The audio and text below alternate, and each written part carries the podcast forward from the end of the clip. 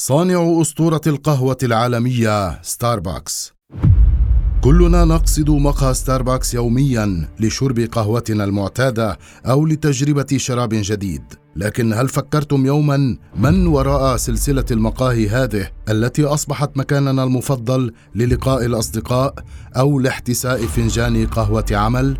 إذا كان لديكم الفضول للتعرف عن كثب على قصة هاورد شولز تابعوا معنا مسيرة رجل الأعمال الذي حول فقره لقصة نجاح لا مثيل لها. عاد إلى المنزل بعد دوامه الاعتيادي ليجد والده بلا وظيفة ولا تأمين. كيف ستتمكن العائلة من تأمين معيشة الأطفال؟ هكذا كانت بدايات هاورد كبر في منزل فقير حيث كان الوالدان يكافحان دوما كي لا يشعر الأولاد بوطأة المعاناة. منذ ذلك اليوم تأثر شولز بمشهد والده عاطل عن العمل وقرر أن يؤمن لنفسه حياة كريمة لا يعاني فيها كما يعاني والده. ولكن بالرغم من المعاناة كلها تلك أصر والدا شولز أن يكمل تعليمه ويحصل على شهادة. وبالفعل تخرج هاورد من المدرسة بالرغم من كل الضغوط التي كانت تحيط مرحلة نضوجه. وأمن لنفسه منحة دراسية من جامعة نورث ميشيغان حصل على درجة البكالوريوس في الاتصالات في عام 1975 ليحقق مبتغى أهله. لكن من أين ينطلق الشاب؟ وهل سيستطيع الانخراط في سوق العمل؟ تمكن بعد فترة وجيزة من تأمين وظيفة في شركة لصناعة الطابعات وماكينات التصوير، لكنه سرعان ما قدم استقالته لتنطلق رحلة البحث عن عمل يتماشى وطموح هاورد.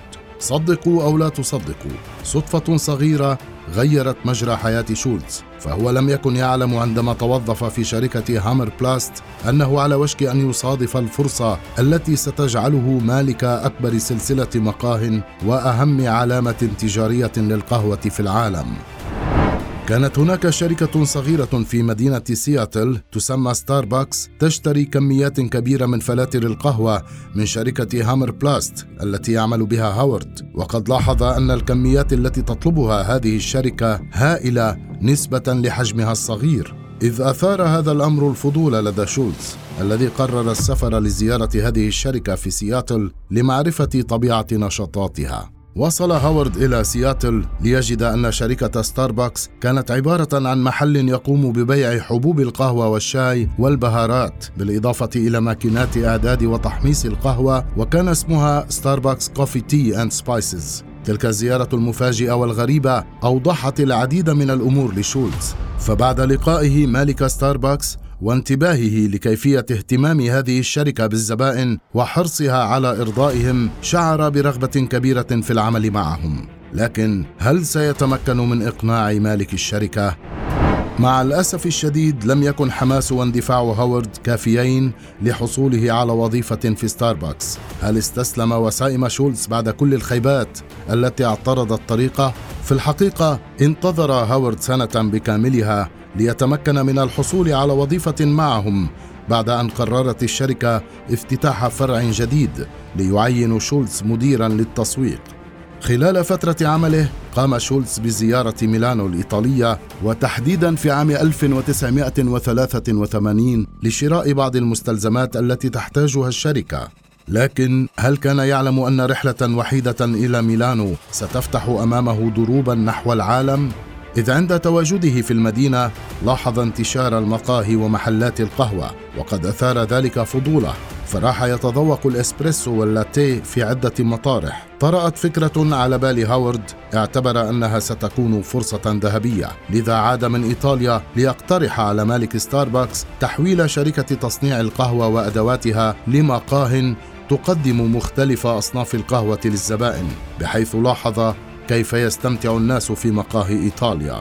لكن فكرة شولز لم تنل الإعجاب الذي توقعه لذا بعد إلحاحه وضعت إدارة ستاربكس ماكينة إسبريسو فقط في فرع واحد مكتفية بذلك بحيث لم تكن فكرة تحويل الشركة واردة. خاب أمل هاورد الذي تقدم باستقالته بحثا عن وسيلة لتنفيذ فكرته بنفسه. هل سيستطيع تنفيذ هذه الخطة وحده؟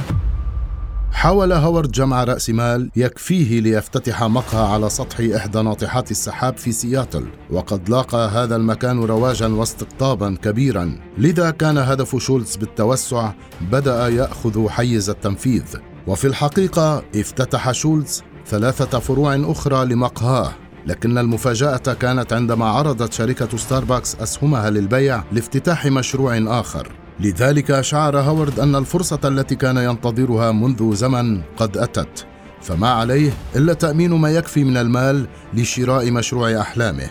وبالفعل بذل جهدا كبيرا لإقناع مستثمرين بفكرته ليحصل على التمويل.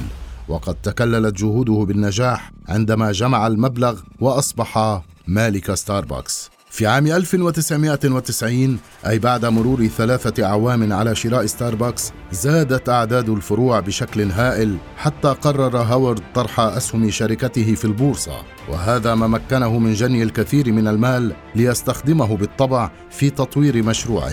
استمر في افتتاح الفرع تلو الآخر حتى أصبح مقهى ستاربكس منتشرا في 64 دولة. تمكنت خدمة ستاربكس المميزة والمرضية للزبائن من كسب ولائهم لها لذا ستاربكس ليس مقهى عاديا بالنسبة للعديد بل يعتبره الكثيرون مقصدا يوميا.